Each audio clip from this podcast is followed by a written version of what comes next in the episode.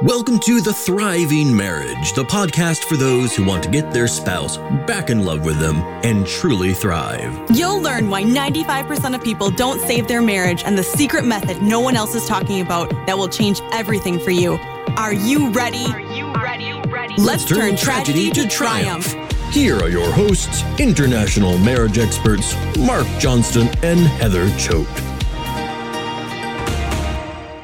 Welcome to the Thriving Marriage Podcast. Uh, my name is Mark Johnston. With me today is Sergio.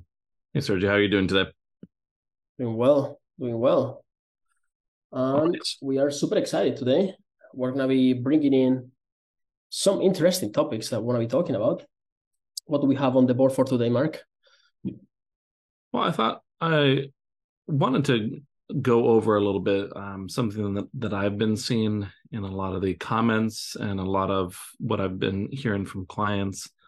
Um, a big topic that I'm hearing and that keeps coming up is a topic of hope. Like, and just about everyone wants to um, have some sort of idea about how much hope their their situation has, and so that's I, I think that's one thing that's been really weighing on me for a little bit as I've been seeing that in the group. Yeah, and there are some interesting cases about that, how people miscalculate hope. But before we get to that, um, let's go through some of the wins we had. Uh, we just recently are opening up now uh, the cohort for new clients of December for the next six months. And we have like some super fresh of the oven wins, literally from like seven hours ago, yeah. and things like that. So let's go to a couple of them just to kind of bring in some positivity here for some of you struggling a bit more. Uh, we have here Stu, one of the recent clients. Uh, he's sharing in the face in the clients community. He says, "Hey, Mark and I talked last week, and we put together a plan to give my wife certain access that she was looking for. So effectively, he he joined in a pretty tricky situation. Um, and he had quite a big win because he was talking about very sensitive topics with his wife. When he came to us uh, at the very beginning, his wife was, I believe, blocking him sometimes, right? Even blocking the text messages, that kind of thing. Do I remember correctly? Mm-hmm. So yeah, she was blocking him and blocking him. He was super confused, right? Again, this is the type of emotional alcoholic behavior we see. And the win is that finally they're able to talk, right? Without her exploding, without her attacking him. So congratulations to you, Stu, on that uh, win. Congrats. Yeah, that was that. A, that was an interesting situation there, where like there's a lot of fear about being open and being transparent um, with with his wife, and the that was the fear. Exactly what you were just reading off there. That there's going to be a lot of attacks with that.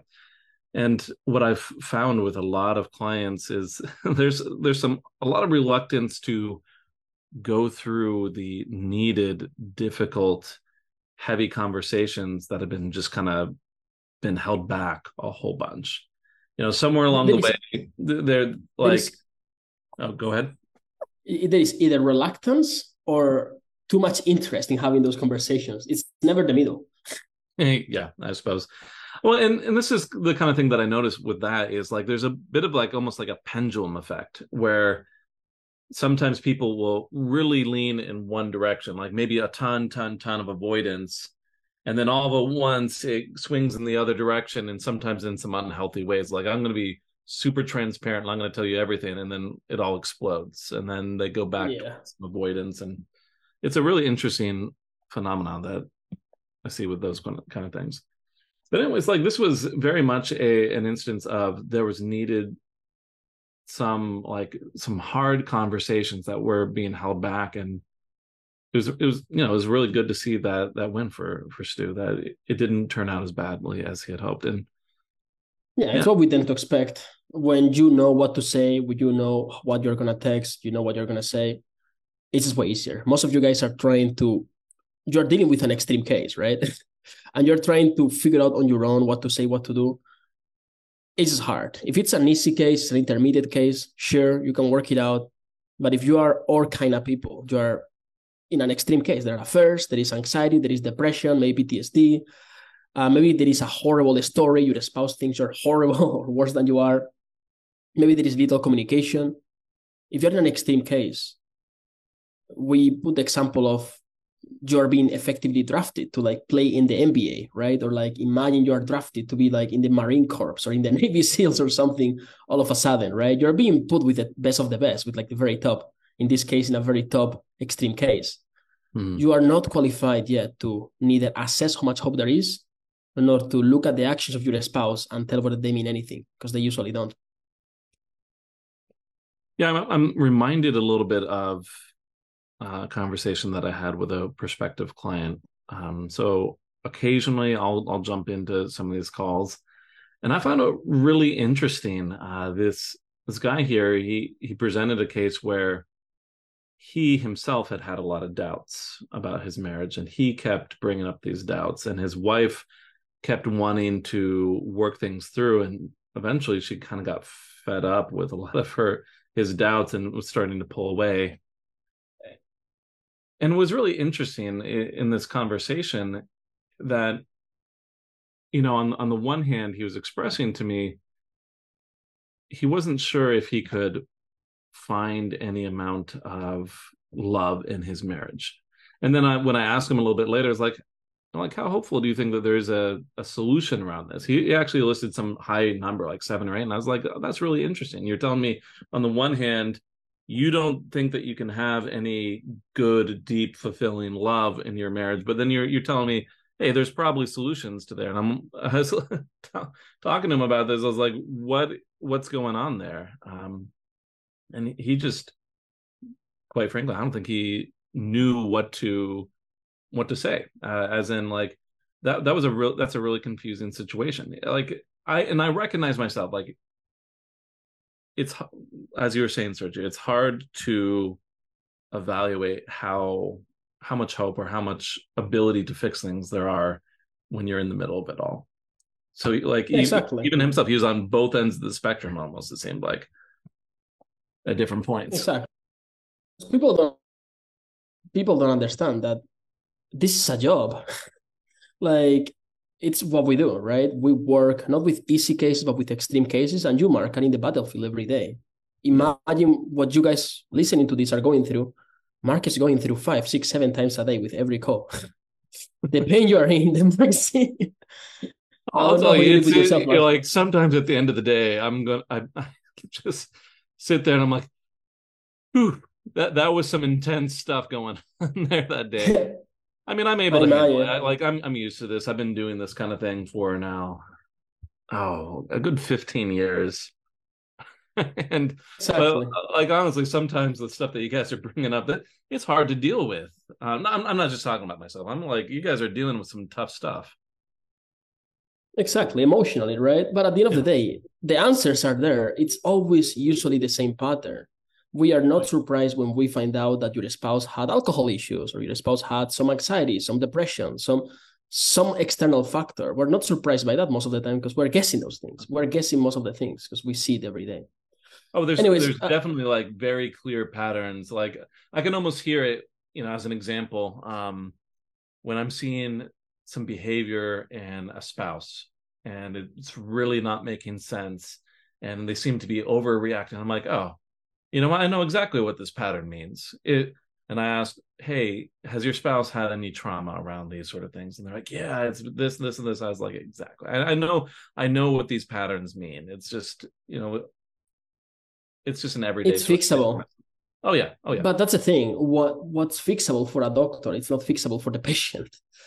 People no. really need to become humble enough to realize that it's an extreme case and people are usually humble enough when we are in conferences, in webinars, in workshops. People recognize they don't know what they're doing, but they don't really go to the next step, which is they don't know how to calculate hope. And most of you are feeling hopeless when you should not. When maybe it's easier than you think it is. You simply don't know the solution yet, right? Um, I was I wanted to bring up for today's podcast one of the people I was talking to earlier on today uh, for this next cohort of the six month program, and and in this example, this guy is a great guy, and he was saying how recently um, his spouse, and I want to see what you think, Mark, because you you you might have seen the notes, um, but I want to see what you think. Mm-hmm. His spouse was um, well had an affair some years ago, and the other week, he found her uh, texting on her phone, right? So again, everything seemed a little bit fine, but he asked, "Look, who who are you talking to?" Again, it's one of the mistakes, right? If your spouse had an affair, you guys are still struggling. No matter how decent things look, the problem is not fixed. You might stop the affair, but you haven't fixed the root issue, right? So that's for some of you guys listening to this that are feeling like things are going well. Things might be going well now, but the root issue is not fixed. It's what we call up cycles and down cycles, right? You're in an up cycle, you feel like everything is fine. You're in a down cycle, you feel like it's the, the end of the world. It's neither. there is a root cause causing symptoms. The symptoms come and go. They mean nothing. Anyways. Yeah. But there's so, an affair, right? Yeah. Exactly. There was an affair. It was stopped by now. So he sees her texting. She's like, hey, who is it? She's like, I, I don't want to tell you. So of course, the most logical conclusion is, is oh, she's having another affair. So he does the unthinkable and he actually pulls out the phone from her hands, right? Again, bad move. I told him on the call, he knows, everyone knows. The move doesn't matter here. It's why that move happened, right? So he pulled out the phone, he saw the conversation, and you know, things escalated. Even the police came in, things like that, right? He didn't get physical, of course. He didn't get physical, but I think like other family members saw the interaction and they got concerned. I don't know exactly what happened there, right? Yeah. The point is, why did he act that way? Especially when later on there is a twist to this story. Later on, she revealed that she wasn't talking to a guy. She showed him the conversation and she was talking to another woman who needed help and she was helping her, right? okay. What happened? Well, there are two questions in my head, right, Mark? A, why didn't she just tell him? And B, why did he react in that way? And the answers are very simple. A, she didn't tell him because there is a problem. It doesn't matter how nice things look, it's an upcycle. The root problem is not fixed. She was likely doing what we call a resistance test. She's affecting you, effectively giving you trouble for no reason to see how you react.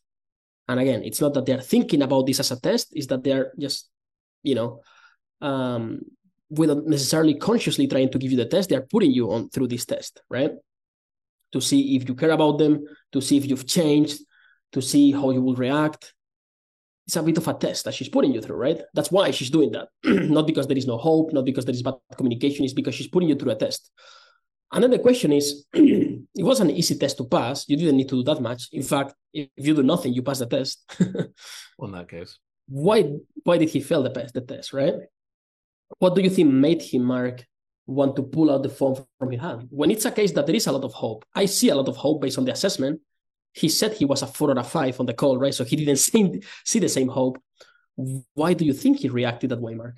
Well, that's Why really you interesting. He failed I, I think it's connected to a little bit to what you were saying earlier is that in a lot of these cases the, the problem isn't resolved like for him you know maybe the the affair was in the past but does he feel safe in the in the relationship. And he even further like yeah. here is this threat to him. Like he wants to feel assurance. He's saying i would like to know who's on the phone. And he's uh, you know underneath all that he's like i want to feel some assurance here. I want to feel like there's some openness. And she said no. It's a so bit of husband mode what we talk about too. Well it, to me now husband mode isn't necessarily terrible if things are going well uh, and like if, if everything's going fine, it's fine for him to wonder who's on the phone. And if everything's going fine, like I, I can go to my wife and I, I can ask her, hey, who are you talking to? Largely because, you know, for my wife and I, we see each other as as a spouse. Like we we want yeah, exactly connection. And I I do, you know, your point there here in bringing up like this husband mode is yes, a lot of those actions where you kind of assume that acting as a husband or acting as a wife is is okay when she doesn't really fully important. see you as such. Exactly. Because she doesn't fully see you as such. Yeah that does turn into a problem here. And you know as exactly. a husband it might be okay to to ask this but if she wasn't seeing him in that in that role then it's inappropriate for him to be grabbing the phone and exactly. checking in on who she's calling. Exactly right? So basically he had the expectation that she should reply uh, she should tell him right? But she was testing him right? And he was in husband mode aka i feel entitled to that information rather than in maybe engaged couple mode or dating mode a little bit more in a jokingly manner in which you assume that she's checked out regardless of what she says or does. You know she's going through something rather than acting as her husband and she doesn't see you as such. So no matter how many flowers you bring no matter how it's not going to have an impact right it's not about being a good husband anymore that was years before now it's about how do you get her back right you have to go back to what we call dating mode a little bit more and it's about changing her story and getting her to see you as a new person. She's put you into this box. We're talking about this box concept. She kind of put you into this box that, hey, you're manipulative, you're always angry. That was his case. She felt like he was always hungry, right? Yeah. Um, you are this horrible person, you cheated on me, whatever, right? And anything you do is seen through that lens. Anything you do is put back into that box, right? Um, so you need to break down that box and get her to see you as a new person, get her to see you that you've changed. And also what you might call bring up the mirror, right? Show her that, hey, dude, she messed up too. She also made mistakes, right? Well, I think there's like um, with holding up the mirror or um, you know, like as you, you try to increase some accountability, there's some timing with that even as as well. It's it's a really difficult thing. Just like, you know, you were talking about going into husband mode, there's there's like a time and a place for that sort of behavior and similarly there's a time and a place for challenging some story and for holding someone else accountable and like really exploring those discrepancies between you know in this case her having had an affair and then her um you know having some secrecy around some calls like it's hard to confront that when things aren't good it, I, what I notice a lot with that is like a lot of people stumble over those sort of behaviors. Like for him, it makes perfect sense to confront that. Like, hey, you're ho- you're hiding something from me. You are required to share with me this information, and it all fell apart. Um, a large part of that, I imagine, is is because he hadn't worked up to a point where he could discuss some of those hard topics, or or where he could challenge her on some of those things. He didn't do those first steps uh, and so it, it all kind of broke down. Yeah. Exactly. That's so, interesting stuff. Yeah. Uh so what did you I, i'm i'm curious like where where that went? Like did he recognize that that wasn't going to go anywhere well like did he recognize the the mistake there of course of course right we all we all see it like uh, hindsight is 2020 right um, but the reality here is that most of the time we are not qualified to, you know, give us ourselves advice because we're in the bottle and you cannot read the label from the from the outside, right? Mm-hmm. What What are some other interesting cases you've seen? What is like the and again, people don't really realize that everything we do, everything that you, Mark, have developed, right, over mm-hmm. the years, it's a system. People don't realize that we have spreadsheets, we have diagrams, we track things, we use numbers, we use scripts, we do things word by word. Why is it so surgical? Why is it so measured? Because it is an extreme case. It's not enough to go the improve yourself route, like some other people recommend out there, or the be a better husband, change yourself and she will come back. Focus on yourself. No, you focus on yourself. She's an emotional alcoholic. You will not pay enough attention to her and then she will continue drinking on her emotional alcoholic story, right? Yeah, you're asking a surgical some, procedure. Yeah, some interesting cases, and we're talking about yeah. like uh, this is in terms of like a, a very specific process. And what I find interesting is when when I have clients that come to me and they're like, "Well, you know, my case is it's different, and you know, my case is going to be more difficult," and I'm just like, "No, that's it's just not the the case." I um, a somewhat recent client of ours, uh, I actually have a, a, few in this sort of scenario, but like there's a, there's a case of a bit of like, and I don't want to put any diag- official diagnosis on stuff like this, but a, a case of a bit of what I would call some codependency. And what's interesting here is like with my client, um, his wife is at the same time saying, "Hey, I want a lot of space," and at the same time, uh, gets really like, uh, well, one day like say she wants a lot of space, and then the next day she's like, "I can't live without you, and this is really hard. And why aren't you drawing boundaries? Why are you making this so hard for me to pull away from you?" And he's like, "What is going on there?" Where she's doesn't want anything to do with me. And then the next day she's like she can't live without me. And then it's my fault that she feels this way. I and he was like i bet you, essentially he was asking me i bet you've never like seen something like this. This is is there any real hope for stuff like this, this is too confusing. I was like no dude like this is this is just another day for me. I've, I've seen stuff like this this before. Like i said i even right now there i have a few clients that are have some codependent sort of issues going on.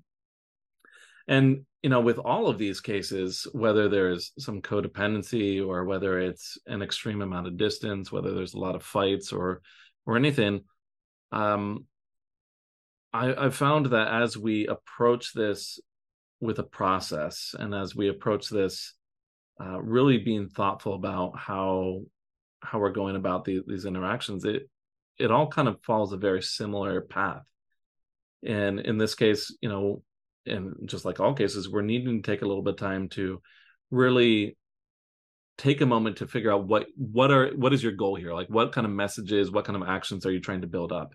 You know we we talk a lot with the clients about their counter narrative or sometimes we call it the, like the home messages. You know and for this guy here it was a lot about wanting there to be some healthy space and wanting there to be some healthy independence between the two of them wanting to for them each to take responsibility for their own actions. And i was like okay that's not as common of a home message or counter narrative but it was really important for him.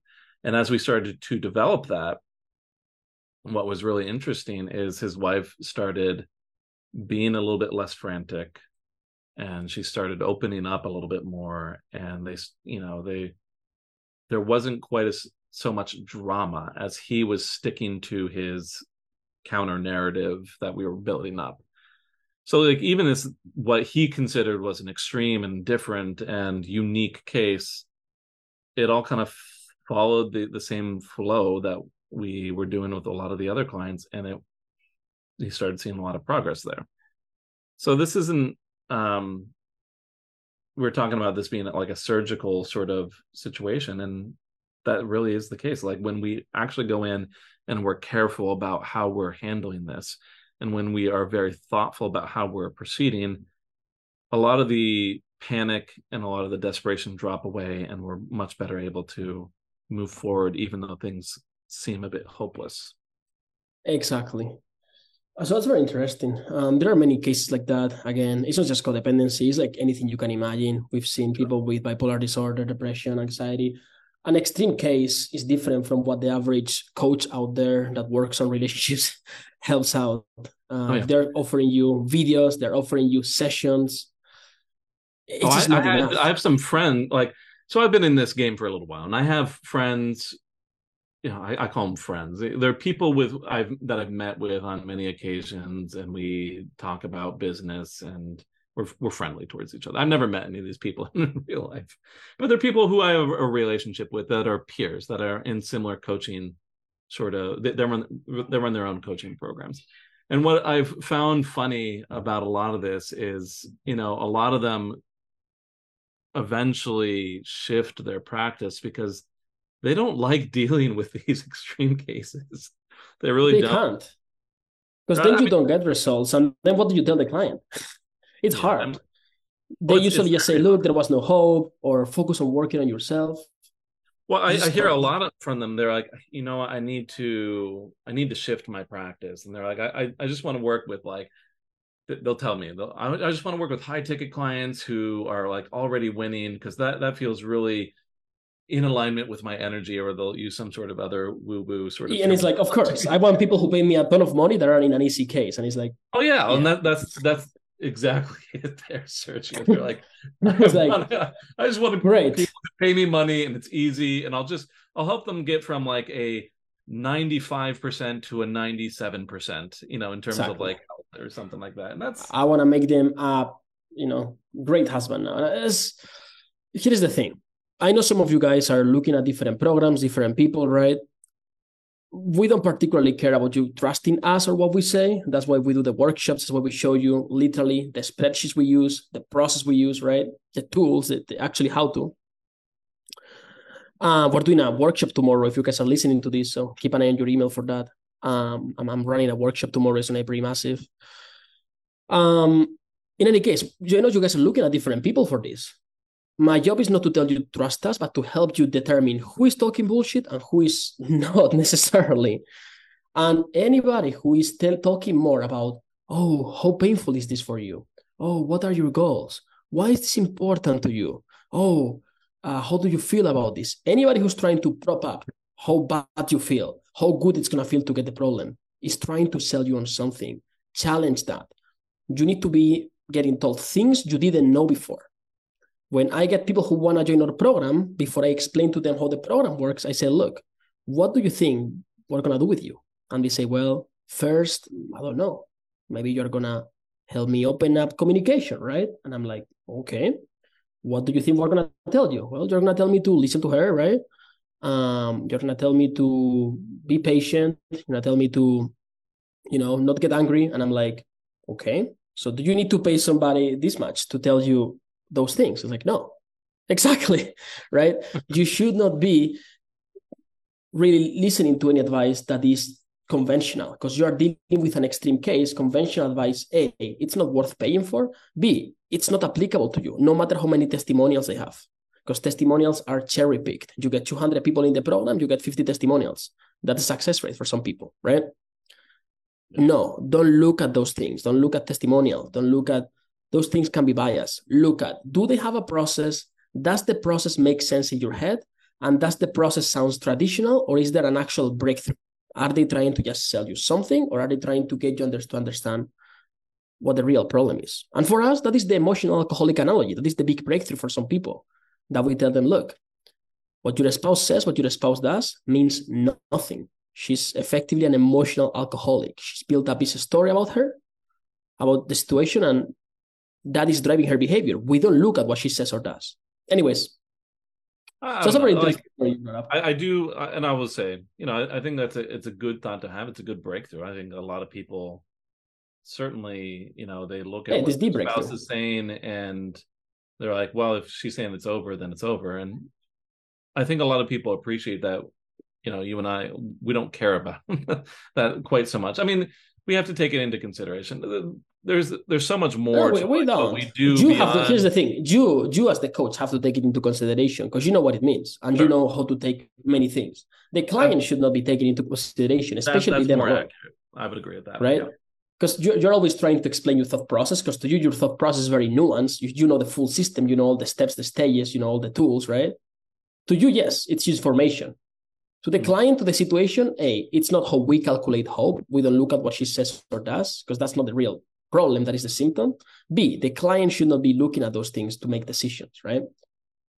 That is the real I, point here. I would, yeah, I would agree with that. I always like to simplify. To, I always love to take things from a more nuanced position, but you know, like that's that's that's part of how I like to talk to people, and that's part of the job, right?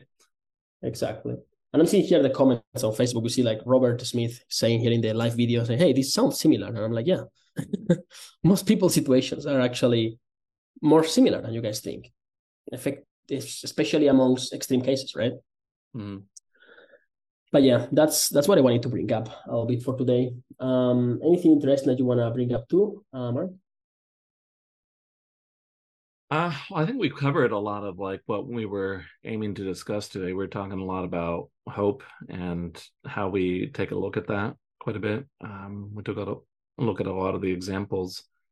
Um, you know, certainly I would love to hear any comments from from people. And this is I, I always want to invite this from anyone that's listening in or anyone that um, just wants some questions answered. We we try to be really respondent um, to to the, our audience, to the community. That's why we have the Facebook groups, and that's why we try to be a little bit active in there.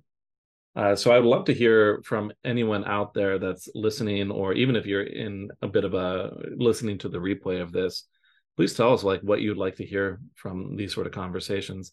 We're aiming to to make this a little bit more free flowing, and we want to make sure that it's serving you all um, you know, not just as a way for you to get to know, say, myself and Sergio or the other people within our organization, but you know, I'm hoping that this is an actual good, useful sort of tool that you're actually learning something a little bit as you listen to these these conversations. Anyways, that, that's my two cents. I don't know. What about you? Any last thoughts here? No, that's pretty that's pretty good stuff. Um, we're gonna we're gonna see what's going on there. Um, we have quite a few more topics I want to talk about. So I'm gonna give you guys some ideas. We have the idea of the green orange, uh, sorry, green box, orange box. So it's the idea that we see the process of recovery like three four five six different kind of boxes right? Like one of the boxes communication another one is what you say another one is the hope you see right? And most people have like one in green but all of the others in red right? So the process cannot flow. We have the idea of hope protection and what we think on you know how some people try to protect themselves by saying look i'm going to be moderate with my hope so that i don't get my heart broken.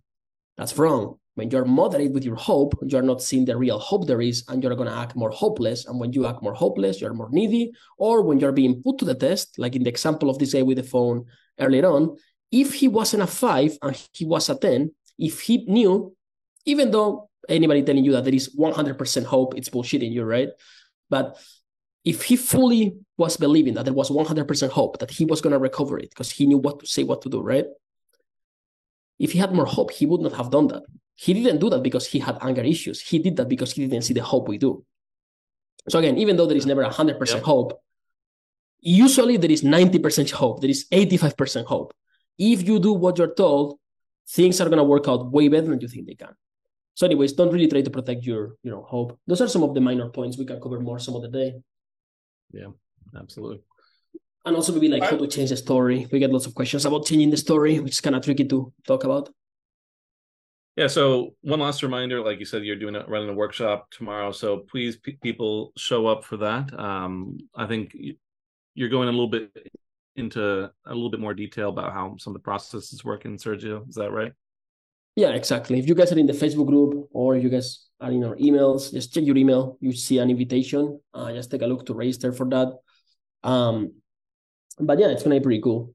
So yeah, let us know in the comments. Let's see how that goes. And I will see you guys uh, in the next week then. Cool stuff. Sounds good. See you, Sergio. Thanks for listening to The Thriving Marriage, your A to Z blueprint for not just surviving marriage, but thriving. Until next time, my friends, thrive on.